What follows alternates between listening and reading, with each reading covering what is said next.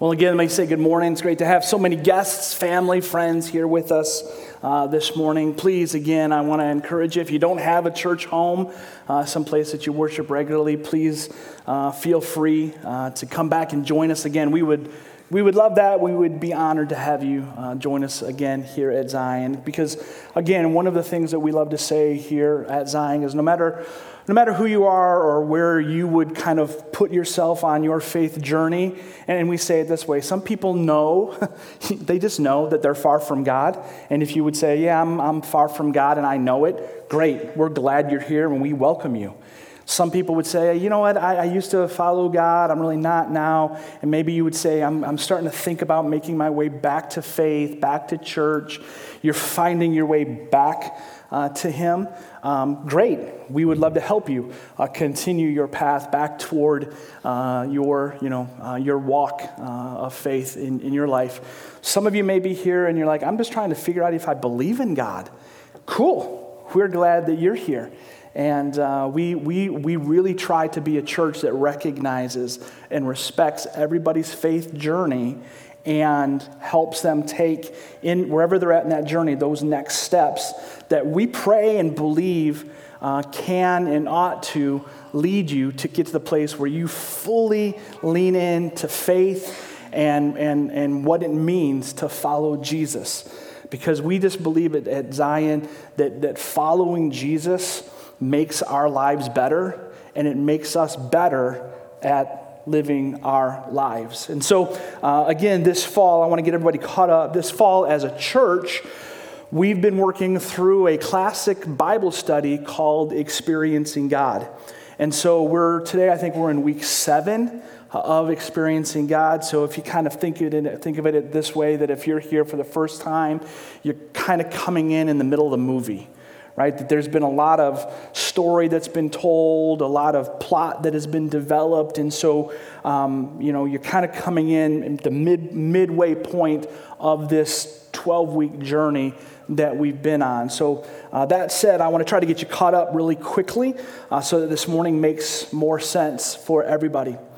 In Experiencing God, this book by Henry Blackaby, uh, the author uses as kind of the backdrop for what he teaches the story of Moses. Uh, and and in, in, in the book and in the workbook that we're working through, he teaches what he refers to as the seven realities of experiencing God. And um, what I want to do is I just want to real quickly highlight what, what, what, point we're up to and kind of remind us of the story of Moses because I, I, think for most people, no matter where you're at in your faith journey, you have at least some, you know, some recollection, some, some kind of knowledge of Moses' story. So I'm going to quickly review using the realities. One of the first things that we learned uh, in our series is that God is always at work. As a matter of fact, that's that's the first reality of experiencing God, is understanding that God is always at work around us. In, in Moses' story, God was actively at work in the lives of the Hebrew people. Why? Because they had been slaves for hundreds of years in Egypt, and God was about to move on their behalf. And God's plan was to free them from slavery in Egypt and let them go to the land that he had promised them. He was, he was all, he is always at work. He was always at work. And uh, we see him at work in Moses' life. And so the next reality is, is this statement is that God pursues a continuing love relationship with you. And if you study Moses' life, you'll, you'll find that, that God was always pursuing him. From the time that he was a baby, being put in a basket and floated down the Nile by his mom, God was consistently pursuing Moses so that Moses could be part of what God was up to. Which leads us to the next point, and the, the, the next reality is this is that God invites us, God invites you to be involved in his work. Uh, and again, in Moses' story, that was the, the big moment in Moses' life, right? It's the, the burning bush moment. It's God inviting Moses to participate in his work of leading the Hebrew people out of Egypt. Right? Moses, no doubt about it, played a crucial role in the unfolding of God's plan for his people. And, and then we've learned over the last couple of weeks and, and this is where we've been the last, the last two weeks, is that God speaks. That God speaks to his people in a number of ways. He speaks by the Holy Spirit, that every, whenever we hear God speak, that at the end of the day, the, the Holy Spirit is behind it all. He uses the Bible to speak to us, He uses prayer, He uses circumstances, and He uses the church to reveal Himself, to reveal His purposes, to reveal His plans, to reveal His ways. And so, again, how God spoke to Moses was quite unique. He literally showed up in a burning bush to speak to Moses. And I'm not saying, uh, you know, that we are ever going to hear from God through a burning bush, but it doesn't mean, and we've learned this over the last two weeks, just because we don't hear God in a burning bush doesn't mean that we don't hear from God. God continually speaks to his people. He continually speaks to his people, and his speaking to us is his invitation to us to join him in what he wants to do in the world. And so this morning, I want to kind of pick up from there. And so today, let's make an assumption, all right? Let's just kind of play pretend. Well, hopefully it's not pretend. Hopefully this is a reality. But let's, let's make this assumption very simply that we have heard God speak. Okay? Can we just assume that this past week or over the last, last month or maybe this coming week, every single one of us hears from God. It might be through prayer, it might be through reading the Bible, through the circumstances that we begin to go, wait a second, I think God is moving some pieces around and He's using these pieces, these moments in my life to say something to me. Maybe it's through the church. Maybe you've had a conversation with somebody in this church family that you're like, I really think that maybe God was using that conversation to say something to me. So, so that's what we're assuming today, right? We are assuming that every single one in this room has heard God speak. Got it? Say, I've heard God speak. All right. Now we've got to figure out what's next. What comes next? And this leads us to the next reality of, spirit, of experiencing God. And the reality is this is that when God speaks, we will face a crisis of belief. We will face a crisis of belief. If you go back to the story of Moses, if you know anything, grew up in Sunday school, or have ever watched the movies, right, the cartoon or Charlton Heston, when God shows up in a burning bush and says, Moses, I want you to go and deliver my people from the hands of Egypt, Moses' response was, not, yippee, I've been waiting for you to ask me. I'm the man for the job. No, Moses' response, his reaction was, You got the wrong guy. I'm not the guy for the job. I don't speak good. I, don't have any moral authority with my people. Remember, i I had to run because I killed a guy. They're not going to believe me. And so Moses' crisis of belief was very clear. God invited him on mission, on, uh, on a journey to trust him because Moses, uh, God was wanting to use Moses to do something in the world, and Moses faced a crisis. And, and when you hear the word crisis, what, what do we mean? Well, you'd have to ask Dr. Blackaby why he chose the phrase crisis of belief, because for me, when I hear crisis, I hear something bad, something tragic a phone call, right, that you weren't expecting and didn't want, right? Something happened while you're out driving and, and you, you know, get into a car wreck or you, you, know, you, you get that, that, that news from the doctor. What, the, the crisis, when I, when I hear the word crisis, I automatically think something bad. But the truth of the matter is that word crisis, the root of that, the, the etymology of the word is not uh, something bad, but the, the, the, the root of crisis has more to do with a decision that has to be made, right? And, and again, I'm not Dr. Blackaby, but perhaps a helpful way to, to read or think about that phrase, crisis of belief, if you just can't get past that word crisis, is just think about the word crossroads. A crossroads of belief. You come to a point where now there's a fork in the road, there's a, you know, there's a T moment in the road, and you're like, okay, what am I going to do? I've got to make a decision. And the, the truth of the matter is, when we hear God speak, that is a crossroads moment. That is a decision making moment. We have to stop and ask ourselves do I trust God enough to follow Him where He's leading me and inviting me to join Him in His work? That's the question when we get to those crises of belief, those crossroads of belief. Am I going to trust Him? That's one decision. Or am I going to just say no? See, this is going to happen every time you hear God speak. Whenever God invites you to join Him in His work, there will be a crisis, a crossroads that calls for you to take some kind of a step of faith. Some kind of a step of faith. No matter how long you've been walking with Jesus, no matter how many times that you have said yes to that crossroads moment, to that crisis moment over the years in your past, it's still going to have a little bit of a risk factor involved when God brings you to that crisis of belief. You're still going to have to wrestle with it. Uh, we still have to ask ourselves questions like Am I willing to let go of something in order to take hold of this, this new thing, this next thing that I believe God is leading me to embrace?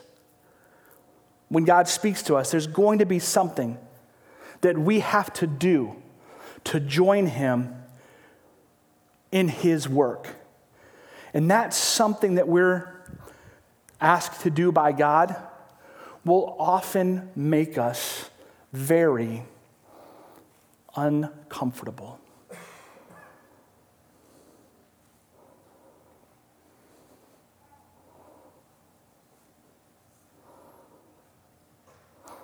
More uncomfortable than my awkward silence right now.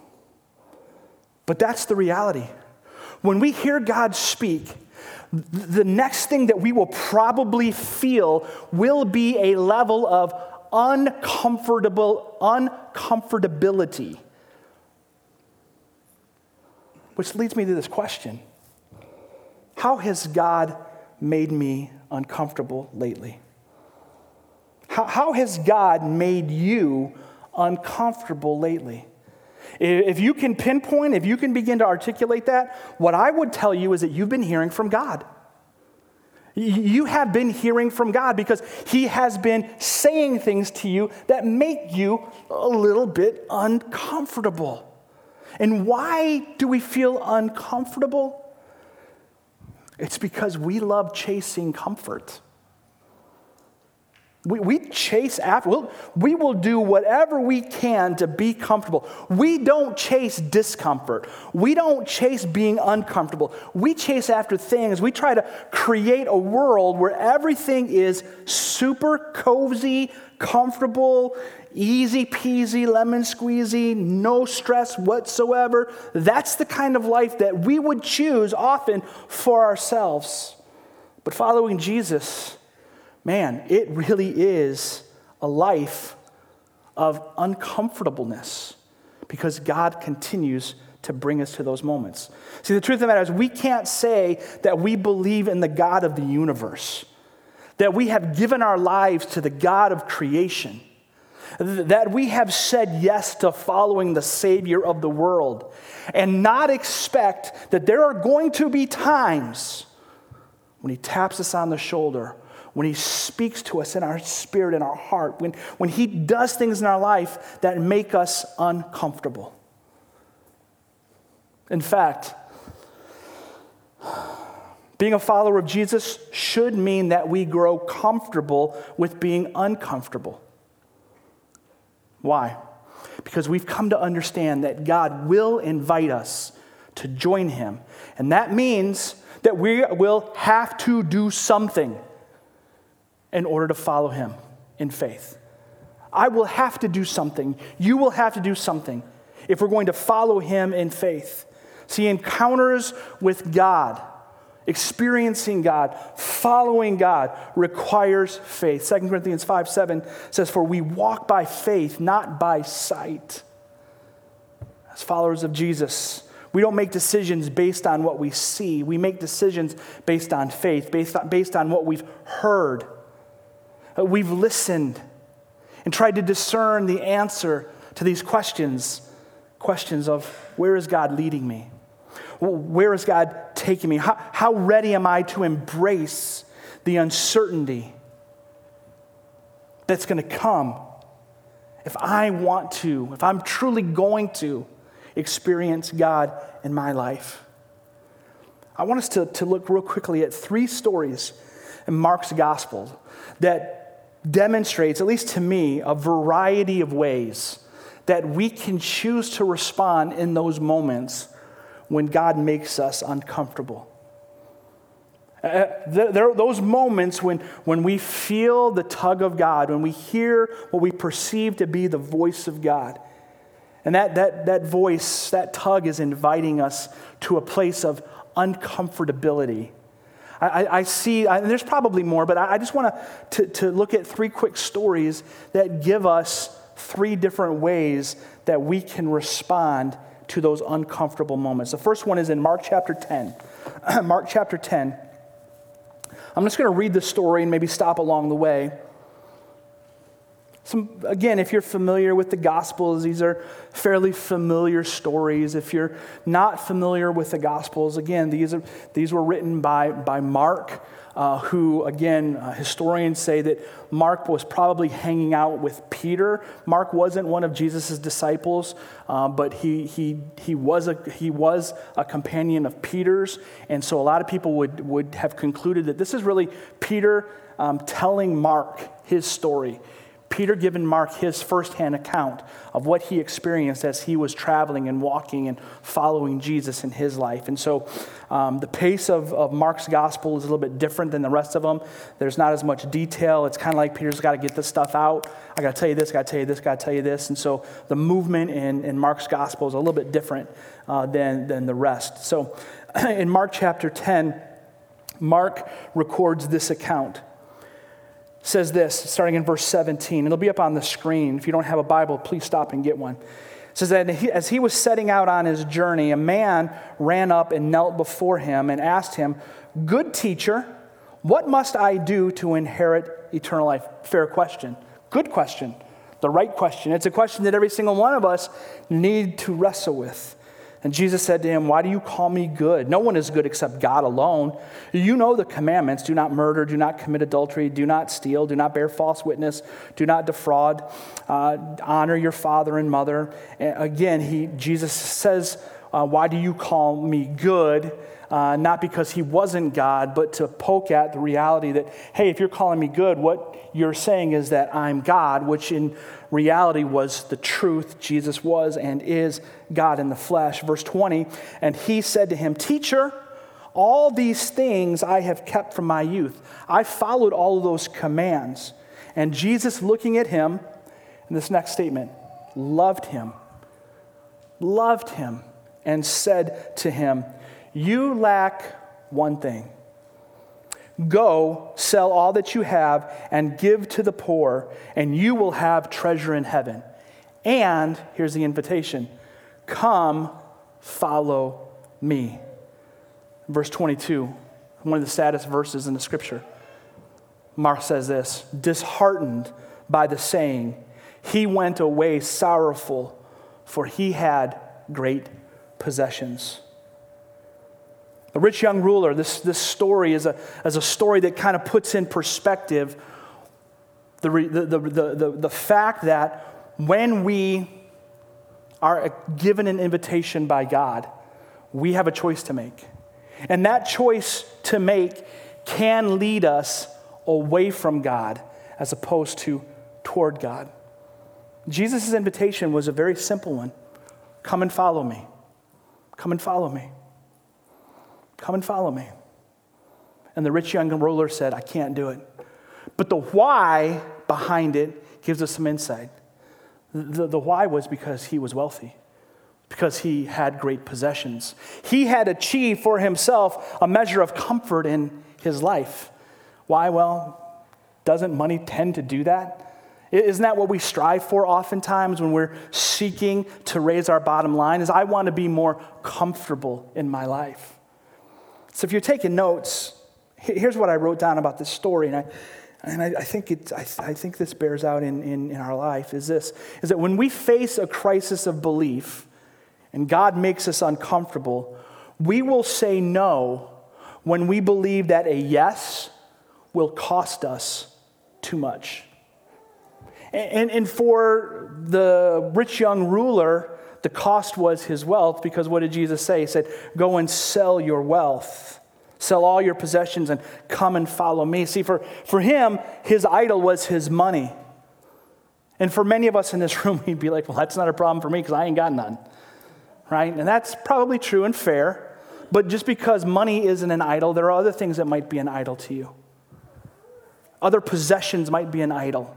Your family might be an idol to you. Uh, your, the pleasures that you seek out in life might be an idol to you. And so when we, when we read the story, our tendency is to focus on, oh my, oh my. Jesus asked him to sell everything. I could never do that.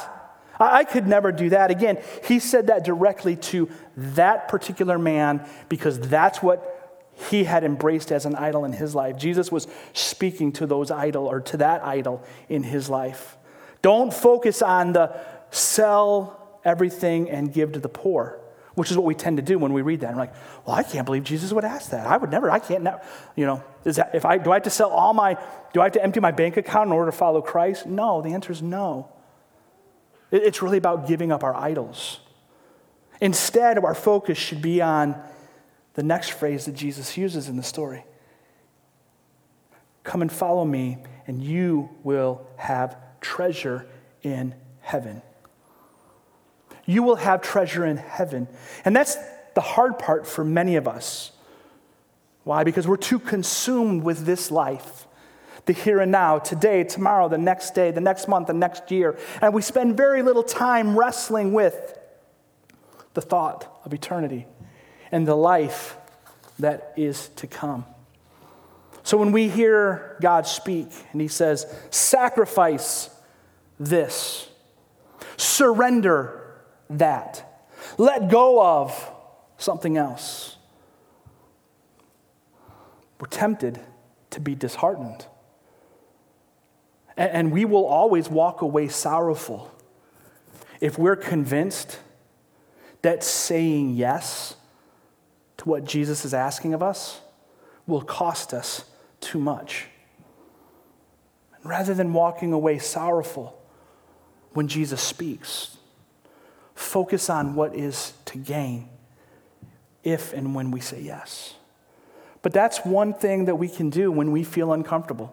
When God makes us uncomfortable, we can choose to say, Nope, not going to do it. And some of us have been saying that for years. Not going to do it. I refuse. I refuse to take that step. I refuse to make that move. I, I refuse to have that conversation. I refuse, I refuse, I refuse, I refuse.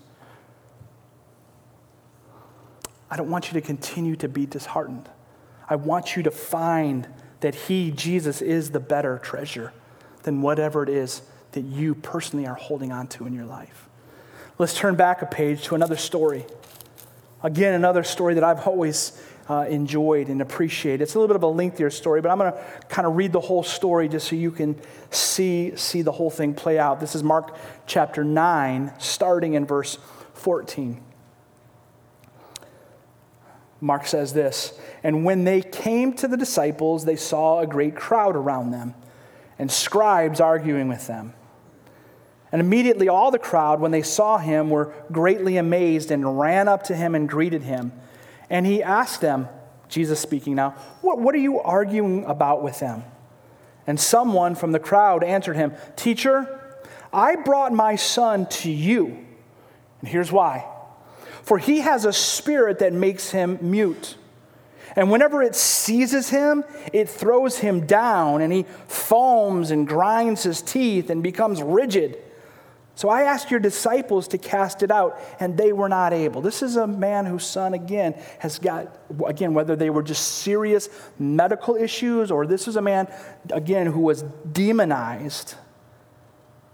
The father, in desperation, brings him to Jesus.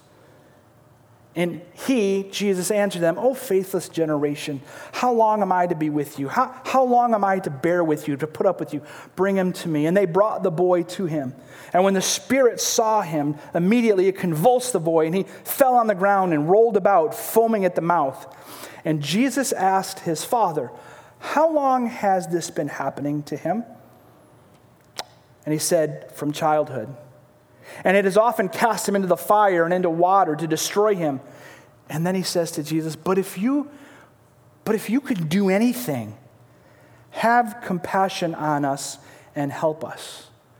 And Jesus' response is, If you can, if you can, are, are you serious?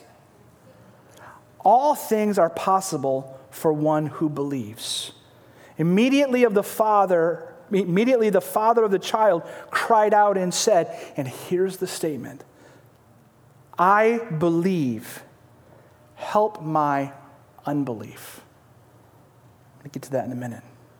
And when Jesus saw that a crowd came running together, he rebuked the unclean spirit, saying to it, You mute and deaf spirit, I command you, come out of him and never enter him again. And after crying out and convulsing him terribly, it came out, and the boy was like a corpse, so that most of them said, He is dead. But Jesus took him by the hand and lifted him up, and he arose. Powerful miracle. But let's focus on the Father's honesty. He said, Jesus, I brought him to you because I've heard about you. I, I brought him to you because my understanding is that you, you want us to, to bring our needs to you. So I did. But I got to be honest with you.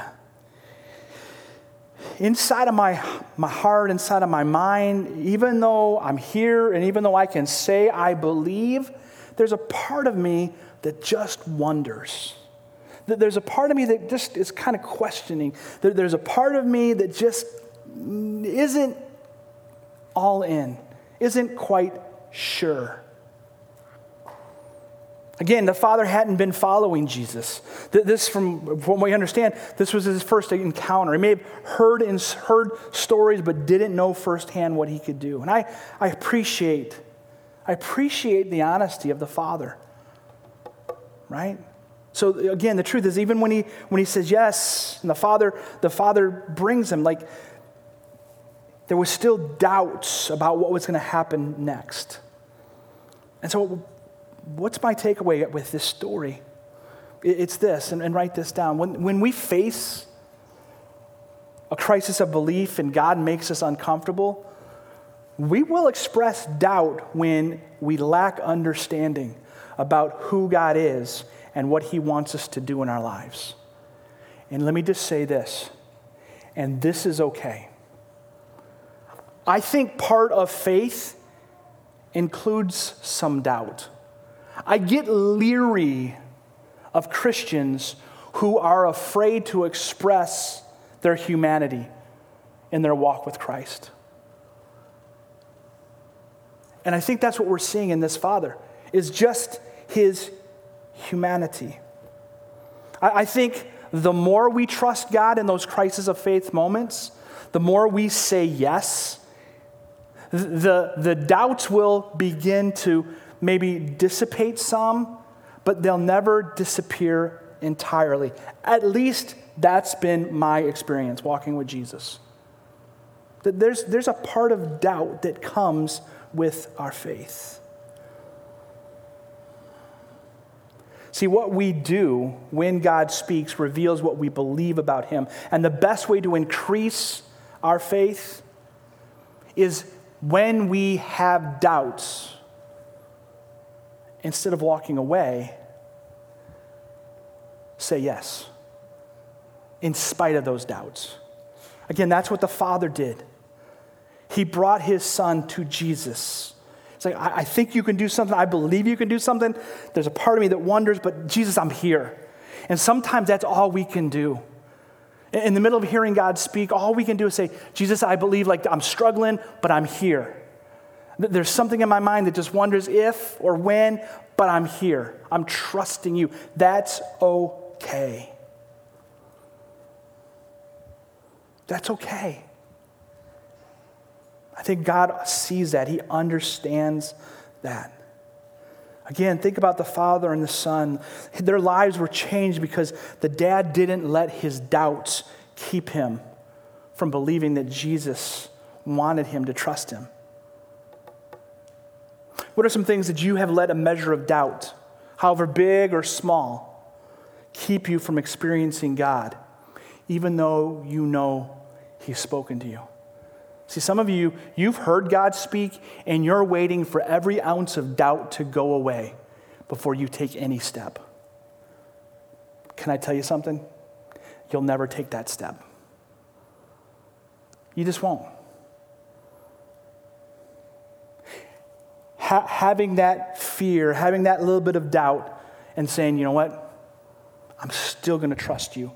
I'm still going to move forward that will grow your faith more than anything else. You know, for years at Zion, we've talked about how do we grow in our faith? How do we grow in our faith? How do we grow in our faith? And one of the things that we've taught over the years is do something that requires faith. If you want to grow your faith, do something that actually requires faith. And in order to do that, you have to embrace a little bit of doubt. You have to. You can't get away from it. Because if there's no doubt, there's no faith. Because you're, I have no doubt. I have no doubt. I have no doubt. But there's something about, like, I believe this is what God has said.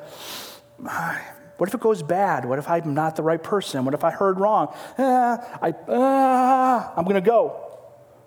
That, God honors that.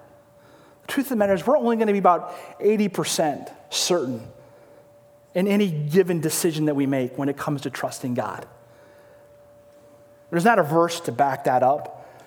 Just walking with Christians for years is that's about all we can figure is about 80%. I'm, I'm 80% certain this is what God wants me to do. And that t- other 20% might feel like, look like, seem like a measure of doubt. And let me just say this if you're here today and you're not a follower of Jesus, don't let whatever doubts you have keep you from the truth that He loves you, that He died for you, that He allowed His blood to be spilt for you, that He was buried for you, and three days later, He rose again for you. And I know we live in a time where, where doubt about things of, of faith because of science and technology and what about this and this YouTube video and I read this book and I went to this lecture and I heard this one time thing it's, it's rampant. You can find reasons to doubt. You really can. You don't have to look far. But if you could just keep coming back to, did Jesus do what he said? Did, do I believe he lived, died, and was buried and rose again? Put all of your weight in that reality and see if God can't begin as you journey with him answering those doubts that you have. Let me give you one more. Turn back to the beginning of Mark's gospel, Mark chapter 2.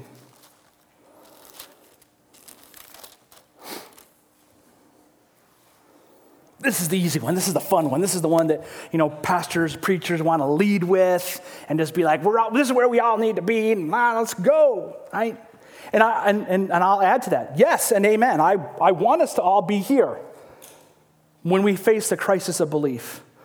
I, I do, and you'll see why in just a minute. Mark chapter 2. Mark says this. He says, passing, starting in verse 16, passing along the Sea of Galilee, he saw Simon and Andrew, the brother of Simon, casting a net into the sea. Why? They were fishermen. That's what they do. And Jesus said to them, Follow me, and I will make you become fishers of men. And then these next words, and immediately, immediately they left their nets and followed him. And going on a little further, he saw James, the son of Zebedee, and John, his brother, who were in their boat mending the nets. And immediately he called them, and they left their father Zebedee in the boat with the hired servants and followed him. Jesus calling his first disciples.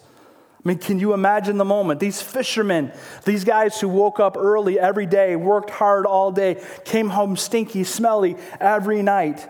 Every day was the same thing after the same thing after the same thing. They were just doing life, a hard life, as it were. And Jesus comes along.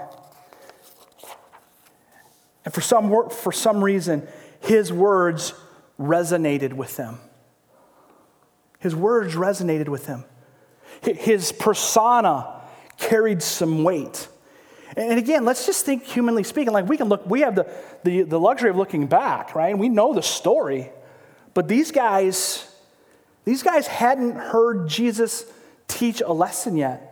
He had not yet performed any miracles in their presence. But there was something about his invitation that made them say, I want that. I want that. I'll, I'll, do that. They, we can say it this way, they embraced the uncertainty of the invitation and of what their lives would become. And because they accepted the invitation and the uncertainty to follow Jesus, to stop what they were doing, their lives were changed and the whole world was changed. See, I, I'm convinced that we are too content with the status quo of life. Mundane living is the norm for most of us. We just wake up every day and we just go through the rhythms, we go through the routines. There's no adventure, there's no risk, there's no uncertainty, there's no faith involved in how we live most of our lives, day after day after day say it this way. This is a, a, not original with me. I paraphrased it to fit with what we're talking about today. But, but we live such subnormal lives of faith that a normal life of faith, one where we continually face a crisis of belief and say yes to God's invitation, that kind of life, that kind of living seems abnormal. We live such subnormal that a normal life feels and looks abnormal. And it ought not be that way, and it doesn't have to be that way. If you're taking notes, you can write this down about this third story. When we face a crisis, a crisis of belief and God makes us uncomfortable, we will say yes immediately if we're convinced that God's promise of what's to come is better than what currently is. And I can promise you, those disciples had no clue of what was to, be, what was to come for them. They couldn't have, not completely.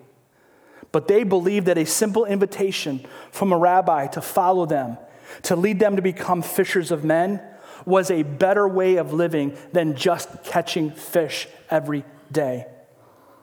And I can promise you this if you begin to live your life in a way that every time you hear God speak, you recognize it as a crisis of belief, and you know that God is inviting you to join Him in His work, you're going to have to take a step of faith. If you just get to the place where you just continually say yes, yes, yes, yes, it will be because you're convinced that the yes is going to lead you to a better place in your faith journey than where you currently are living and what you're, conti- what you're currently experiencing. So, again, what if we began to normalize accepting God's invitation instead of resisting it? Well, what could happen in our lives and in our church if we push through our doubts and begin to say yes whenever we hear God speak? I think amazing things can and will happen if and when we do that together. I'm going to ask the worship team to come. I'm going to put up, we're going to just run through one more thing. I want to kind of give you a, a, a, this is what, if you're reading the book or the workbook, this is what you've actually maybe been reading, depending on how you're breaking your, your own personal time down or where you're going to go this week. These are some of the statements that you're going to see this week.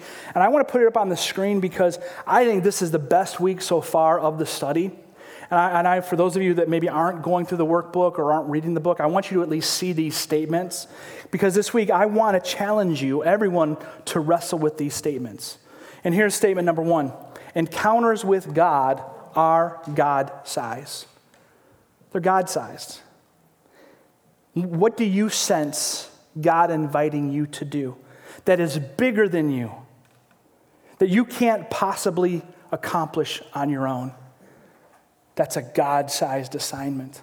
And I want to encourage you when, when you sense a God sized assignment, trust Him. Uh, another statement that you'll read is that we cannot stay where we are and go with God. We cannot stay where we are and go with God. We're going to keep pounding this home. Where do you need to go in order to join Him? Go next door, go to school, go across the street, go to another nation. You, you can't stay where you are, where, where you are, and go with God. The third thing is you're going to read and, and wrestle with this week, I hope, is we have to make changes in our lives to follow God. What changes do you need to make? And don't say, oh, I'm good. We all need to make changes, every single one of us. And here's another truth that I think is really good is that God partners with people who will trust him before seeing the results. Think that's the disciples. The disciples trusted him before they ever saw the results. Are you willing to go, to say yes to God, even though you may not know what's going to happen next? And then the last thing is this when God speaks, what we do next reveals what we really believe about Him. What we do next. At the end of the day, it's not what you say, it's what you do.